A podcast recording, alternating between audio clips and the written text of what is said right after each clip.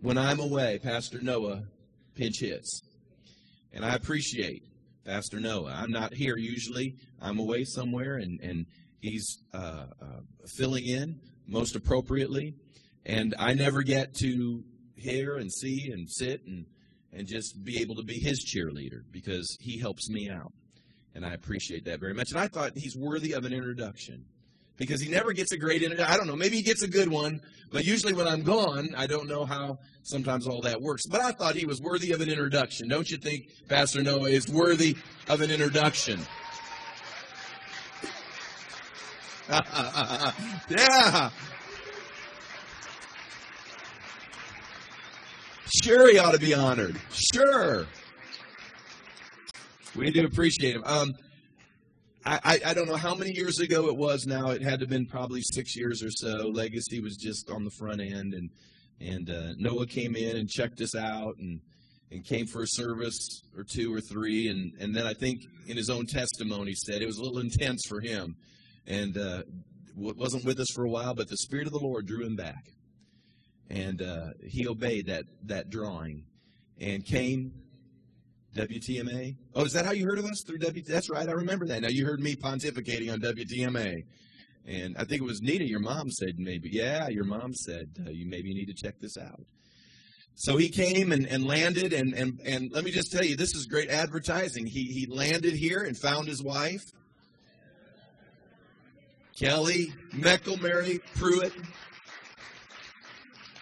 See, you'll follow God, you'll find a good, godly spouse, and and uh, and literally, uh, although I, I, I knew his dad, um, Gary, and, and Gary was a great guy, and I know you loved him a lot, Noah, and I would never presume uh, to even think of replacing your dad, such a good guy. Uh, but in some ways, uh, spiritually, I, I, feel like we've connected almost like a father and a son.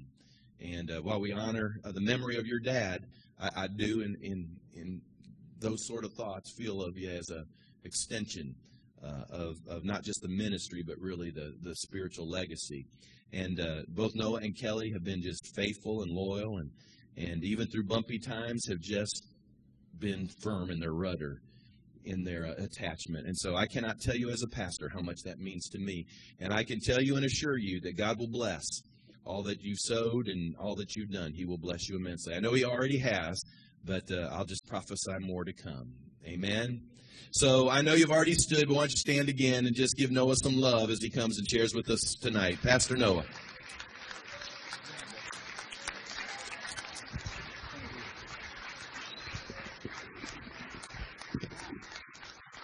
I'm going to take this in. Thank you, Pastor. And you know, I've often said that I see you as, as my spiritual dad, and you know, there is no replacement for an earthly father, but I thank you for the dad that you've been to me. Wow. Um, as we were worshiping today, I was a little caught off guard. I'd never really had the opportunity to preach while pastor's sitting here. Can you can you move to the back? no, no, no. But uh, that's right. That's right.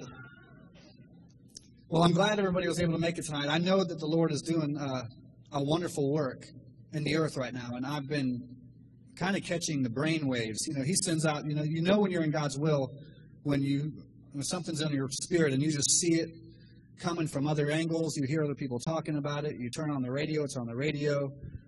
You know, you watch oh, provided you're listening to Christian radio. Um, you're watching, you know, television evangelists and you're opening the word and stuff's just jumping out at you and you can just sense that the spirit's moving. And he put this message on me um, and I'm glad that you gave me the opportunity to share. And I just hope he lets me get through it all because uh, he has a tendency to take me off into other arenas as we're speaking. But I just wanted to um, start by sharing. And Matt, you can go ahead and, and throw that up there. But uh, this has been what the Lord has been dealing with me about personally. And I know that uh, whenever I come to share, the best preaching that I can do is from my own personal experiences. And being that God has been working me, with me on this, I just know that there's a lot of men and women both in here that are, are needing to hear a word. Pastor often teaches about the Word of God as a paradox. And as I've been reading more and more in the scriptures, I see more and more of these paradoxically, paradoxically moving messages that are just speaking to me. And one thing that I've been struggling with personally, and I know as a man this is just something we go through, but is control. And just recently we were away um, to Myrtle Beach, and Pastor was sharing about uh, Acts chapter 4. Don't do it yet, Matt, but I'll get to that in just a minute. Um, and the Lord just spoke to me about what it looks like to transfer control and what a stir that can create. And as I've been meditating on that, it's, he's really been showing me that I haven't been relinquishing control to him in all areas of my life. And there's a lot of big issues on the horizon for me and our household that have really been causing me to kind of take the bull by the horns and make some things happen.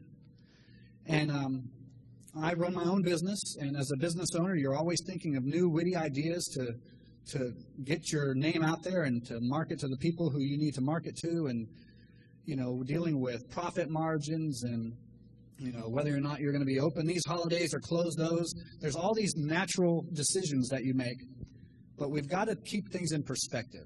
So the angle that I'm coming from tonight is to really open your eyes to even the minute details in your life, the decisions that happen on a moment to moment basis that really shape and form your life. Because it, our life is really a culmination of all these little decisions that we make. So we consider the, the, the leaving of our lives, you know, the dying daily that Paul tells us to do.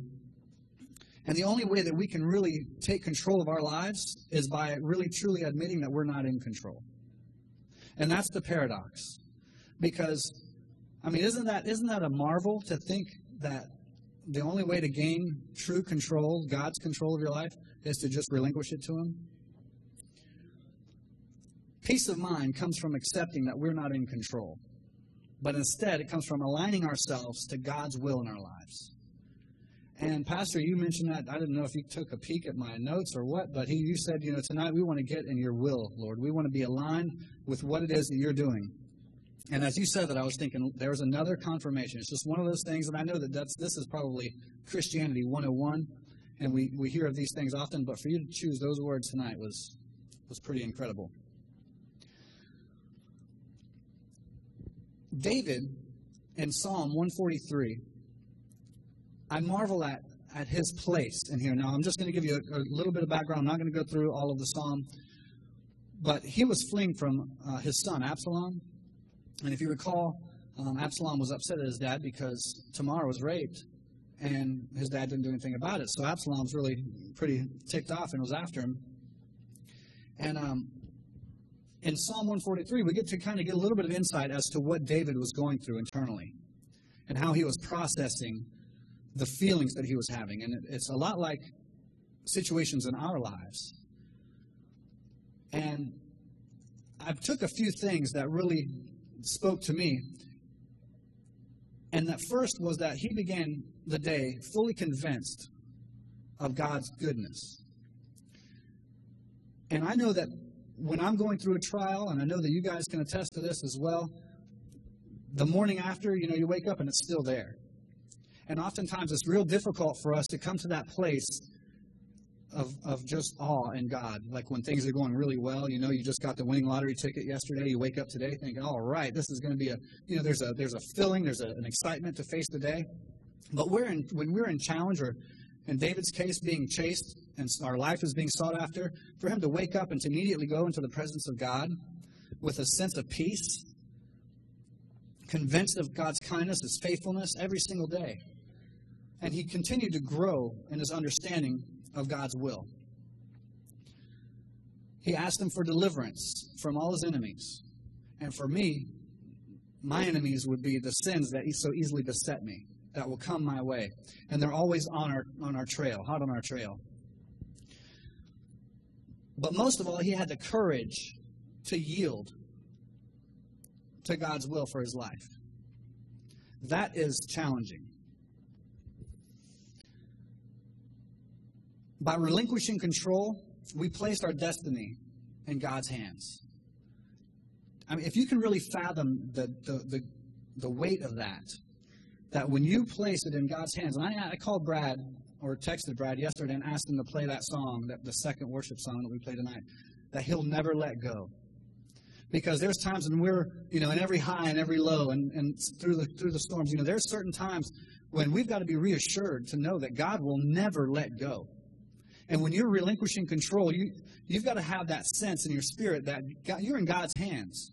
And so long as we're doing it with a joyful heart and we have the right attitude about it, He's going to be in control He's going to lead us into His will and His purpose for our life. And it doesn't get any better than that. This is where we need to dwell. I liken it to a car that's out of alignment, which is why I entitled today's message what it is. But our minds, our very carnal minds, tend to have the ability to pull our spirituality out of alignment with God's will, or our life out of alignment of God's will, just by the power of our mind. That's why it's so important that we get a renewing of our mind on a regular basis and come into these services, being around brothers and sisters in Christ, coming Sunday morning, Wednesday night, you know, Tuesday prayer time, Iron Man, late Women of Power, all these, all these, these things. Just what they do is it's like a recalibration or realigning of our spirits when we're around the, the Word of God and the people of God that can encourage us and, and build us up. The only way we can correct it, the misalignment is to, to look at life through spiritual lenses. Now, Pastor, I don't even know if you remember that you taught this. Well, I'm sure you do. But uh, there, there comes a time when we need to take off what, or I might just say, as I'm looking out there right now, everybody's really fuzzy. And this is, a, this is how I spend a lot of life, looking at things that just don't really take on much shape. But when we submit to God's will and we put on our spiritual lenses, we can see clearly.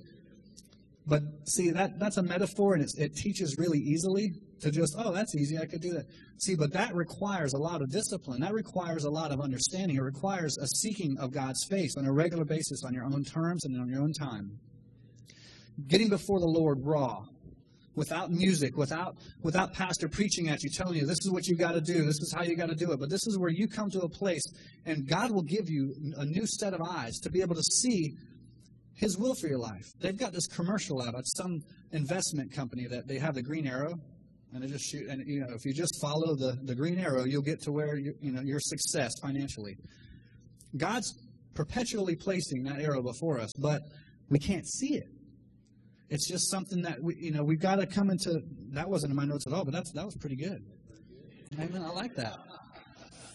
All right. But um, we got to realize that in those times, and I was talking to Chris just yesterday about times. Chris is my brother, by the way. There's times that I get frustrated. You know, I grew up with a temper problem. I just, I got, issues. I, I got issues with that. I'd left that on the cross, and I experienced a freedom, a deliverance from temper tantrums. Now, did that eliminate frustrating happenstance in my life? You know, banging your toe on something that makes you want to say something you ought not say, or trying to fit the round peg in a square hole. There's certain times in your life where you're going to experience really frustrating circumstances. And it's in those individual moments that you, you really recalibrate. You set your mind on the things of Christ and he can he can put you in that place where you will exercise his will for your life even in that little moment that insignificant moment but he can put you in that place and i know being a, being a carpenter jesus was a carpenter he knows a lot about what i go through but i don't care if you're an accountant or if you're working at Black blackbaud dealing with problems all day long brad and uh, you've got people calling you to, to, to fuss and you know you get in these precarious positions where you just want to lash out that's where you take and you get in alignment with God's will for your life. And if you know who He is, and you know that He'll never let you go, even in those circumstances, you can be victorious. David was praying for comfort and guidance and for deliverance. So often we find ourselves going to God with our troubles and, and as if He doesn't know them already. But He wants us to come to Him, but mainly for deliverance and guidance not just to be laid upon. It's an acting out. When we ask Him for something, there's typically going to be a follow up that we've got to do in order to comply with the answering of that prayer. He prays that he might be enlightened with the knowledge of God's will. David prayed that God would be well pleased with him and that he would tell him so. I think of the prayer of Jabez when we we read that. We want you know such a encouraging prayer to be enlarged in our territory, just to give us more influence, and and that's all great. But are we in, if we're not in alignment with God's will, none of that's going to make much positive impact. If you're like me, I don't always just want to know what God's will is. I want to know how to do it. You know, so what does this mean for us? Well, as we consider the places that we go in life, and I mean physically, uh, whether it's going to the mall, um, if you have friendships that you're embracing, your, your, your, the languages that you're using, the shows that you're watching, the books that you're reading, the thoughts that you have in your head, all of these have to come in line with, with God's will. We don't always think about it in this fast-paced culture. You know, we allow things, we compromise so frequently just because of convenience or because hey, it's you know everybody's doing it. So you know, I remember The Simpsons. It's a cartoon. I think they were the ones to to break the the ceiling off of vulgarity on daytime television you know, Bart Simpson started saying things that, and all of a sudden, and then it was, I can't believe they're saying this. But today it's commonplace, and people just accept it because it's what it is. But there's an importance to the things that we do every single day. When we consider the choices that we're going to make, and the people that we're going to hang out with, the time that we're going to spend, what effect it's going to have, what we want to accomplish in our lives, the decisions that we make concerning everyday choices, either they're going to help us or hinder us in obtaining the will that God has created us for. I was talking to Forrest just earlier, and I've come to a realization that, and I've known this through teaching, but God created me for something.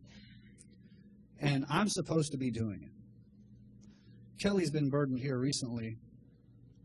Um, she's been reading a book called Radical and it's it's pretty over the edge. I mean, it's radical.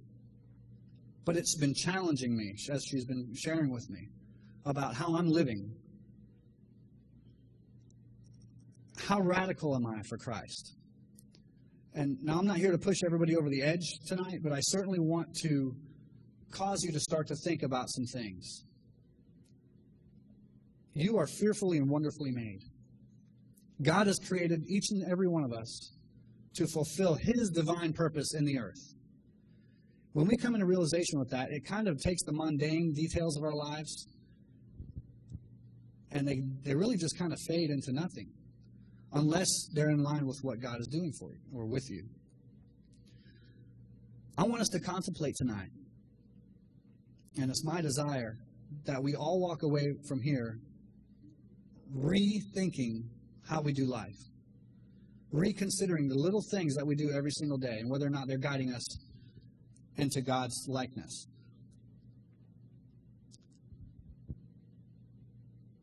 I know this last week has been extremely, well, the last two weeks have been extremely busy for me. And, uh, yeah, yeah. And, uh, just speaking to some guys coming in here tonight, you know, I hear people saying, "Man, we've been working ten hours every single day, and we just got off of work. We just got here. We didn't get off till late last night. We started early this morning, and it's just busy, busy, busy, busy, busy, busy, busy." We can easily get off track with what God's trying to do in our lives if we allow the busyness of our lives. And a lot of these things are important, and I'm not saying that we're in sin simply because we're busy, but we've got to evaluate the the. I just know that the enemy is in the earth right now trying to keep us busy if He can keep us off the focus of what God is trying to do in our lives and what God's trying to do through your family's life and through your friend's life, the impact that you could have on them if we were to just slow down and take into consideration the vein that God has laid before us that we can get in and make an impact in people's lives, we've got to really consider these things. I spoke a few messages ago on living deliberately. And I keep coming back to this. When we wake up each morning, we should have a plan. We should, we should go into our life deliberately, taking into consideration what God has done for us on the cross and what kind of impact we can have. More thought needs to be put into the movies that we watch. I'm telling you. More discernment needs to be put in who we have as close friends. Holiness and purity has got to flow from our hearts and minds. We're never going to be able to live out our God given purposes if we remain in the stream of the current culture. We've got to break out of this, guys. We need to be different in the best way. And this is the exciting part about being a Christian that we're called to be different. We're called to swim upstream against what modern day culture would have us do. Not so much different in the way we look, but different in the choices that we make. Our lives have got to be aligned to God's will. And in that, we'll be different. Isaiah reminds us that for my thoughts are not your thoughts, neither are your ways my ways, declares the Lord. By choosing to follow Jesus and living according to God's plan, we're going to be different because God's ways are different than the world's ways, but in the best way. I find myself, when I have a message like this, I ask the Lord, please, Father, put a, put a joyful spin on it in my spirit because it is a joyous topic, but there is a sense of urgency that presses in my spirit. Whenever I want to talk to you guys about the, the, the simplicity of the Word of God. And I sense that God's He's irritated with the fact that we've lost the simplicity of His Word. We get so complex in we in our doctrine and our Bible studies, and we have we're, we're studying we're doing book studies and and and getting away from the Word of God, but rather and not, there's nothing wrong with Joyce Meyer, but there's more Joyce Meyer Bible studies than I believe that there are groups gathering together to just have a Bible study. Let's get in God's Word. And let's not read a spin off of that from what you know so and so has to say, but get back to the crux and, the, and the, to the simplicity of God's Word. In Acts 4, that I brought up earlier, Peter and John were thrown in jail because they chose. Now, let me put this in a context before Jesus came, you understand that the culture for the Jews was set by the law. And there were the Pharisees and Sadducees that were empowered by the law. And while they enforced the law, they didn't necessarily live the law in their hearts. They might have done good religious things, but they had, a, they had this, this sense of control of, over the people because of the law. Well, Jesus came that he might fulfill the law. And in doing so, he freed us from the bondage of the law. But yet we fell under the law of love, which, as we operate in the law of love, all the other laws fulfilled subsequently. You following me? And so here you have Peter and John in Jesus' name declaring and teaching the Word of God in Jesus' name and they're, they're healing people, and the, the power of God is on them. Well, the Sadducees didn't like this, and some other high up in that era. But because here's what happened, what's happening the name of Jesus is very powerful because it supersedes the law. The control that's being held by the Sadducees and Pharisees and the, the spiritual dictators of that time is now stripped from them. There is no power in what they say anymore. It's all transferred to the name of Jesus. And we live in that time now. You understand? We live on that side of the cross, where the, the power of the cross is what does the work. And as we fall under the control of Jesus Christ and His grace and His mercy and His teachings and the love that He expressed to us as, as we live that out, ultimately our control, if we lay down our lives, we shift the control over and it stirs something in the spiritual realm and in the physical as well. Control was being transferred that day from the Sadducees to Jesus' name. And all of a sudden, it created a stir, so much so that they were thrown in jail. As if that weren't enough, 5,000 men came to Christ as a result. That just doesn't make sense. Why are people getting behind something that could get them thrown in prison? It's just, it's a paradox. But the fact is that it's the power of Jesus Christ and the name therein that has the power to, to fix anything in your life and in others. And here's the thing, is we're disciples, we're called to win souls and make disciples, to preach the gospel and make disciples of the nations. there's a lot of self help teachings and, and tactics and the, the five steps to discipleship and you know how to throw the biggest um, you know set up the biggest mega church and throw the biggest conference. But none of that does anything if it's not fueled by the will of god. There's a call on the church today to fall in line with his will not just speaking about our nation which is obviously way off the beaten path but for us as individuals to get in his will. We need to see victory in christians lives now and that's going to come from a sacrifice that we make as individuals to understand His will. And His will is not going to be, while Pastor is, is he's preaching it straight and he's getting it direct from the Word of God and from the Holy Spirit, his preaching is not going to fix you. It's only you getting in line with the Word of God for yourself that will create that path for you to walk in.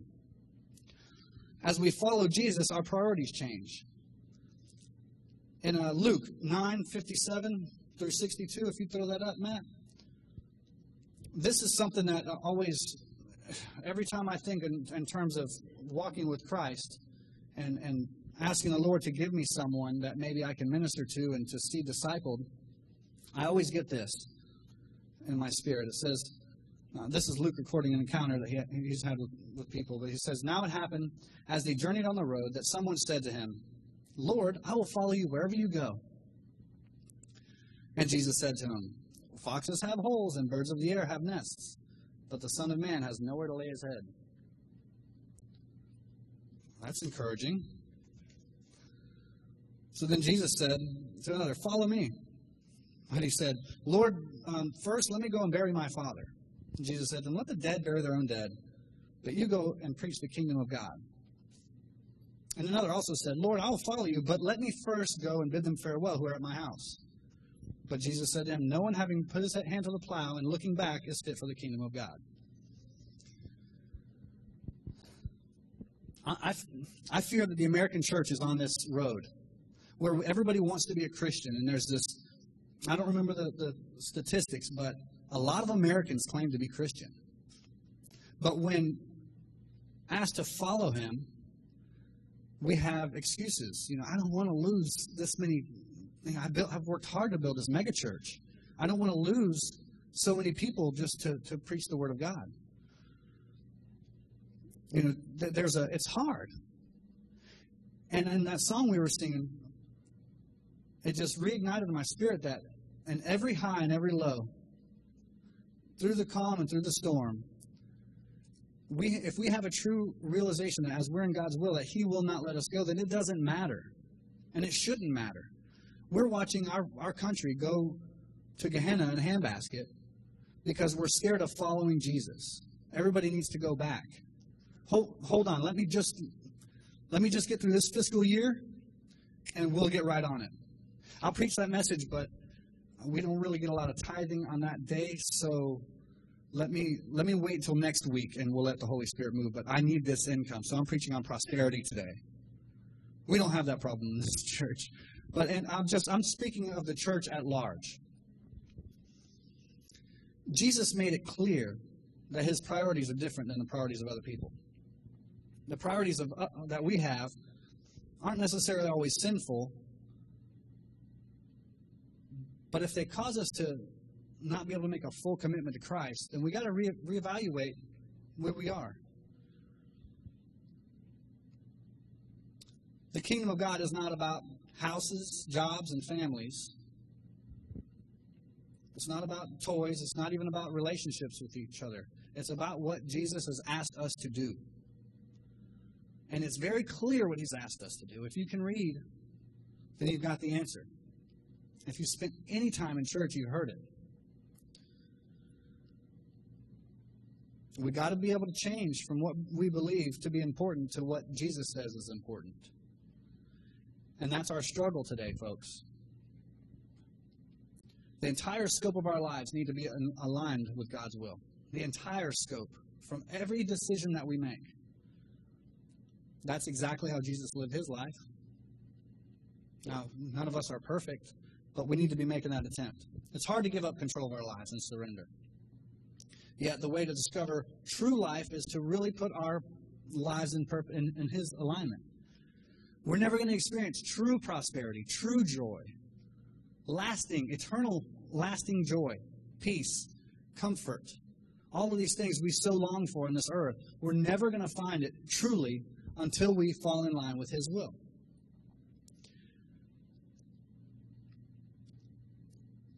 Do you realize, and I know, I know you do, that we we have the ability to manifest miracles in our midst. You, do you realize the power that we possess as followers of Christ Jesus? We have the ingredients to not only what this nation needs, but what the world needs. We have the cure to every trouble, every sickness in Christ Jesus in Him and in His Word. I mean, it's right there at our fingertips, easily at our disposal.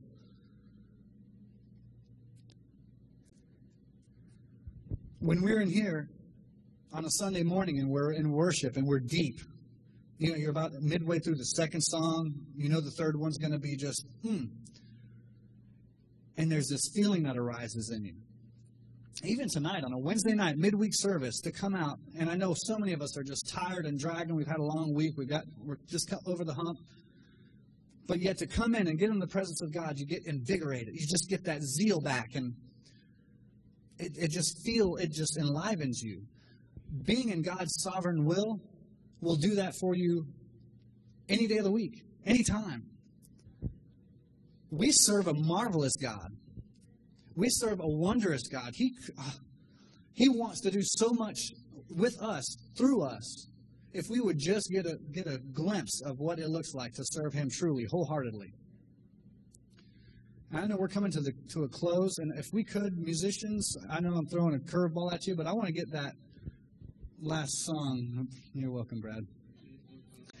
Um, if we could just, I want to go out of here with a bang tonight because I want us to get, I want us to get a, a revelation again on a Wednesday night of the victory that we have in Christ Jesus. Pastor just finished a series on the fact that we win. And I do not want us to neglect, and this is, I'm just going to throw this devil under the bus right now. There has been an enemy in the camp that has wanted to cause and stir up division amongst the brethren.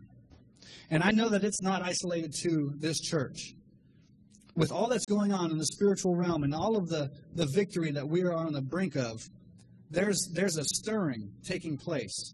That division is wanting to, to come into the, to, the, to the camp. And I just want to rebuke that right now in Jesus' name. And to remind you all that we are family in Christ Jesus. When we come together on a, on a meeting like this, I just picture us back when Jesus was, was walking the earth he would have camp meetings on a regular basis. They weren't structured, organized. You know, you get the email, maybe you can show up if you could get the, somebody, you know, babysitter to watch the kids, and you know, people didn't necessarily concern themselves with all the busyness in their life. We're always going to be busy. Get over it. There's always going to be something else that you can be doing. And no, church Legacy Church, this building, is not all that there is in the kingdom of heaven. Absolutely not.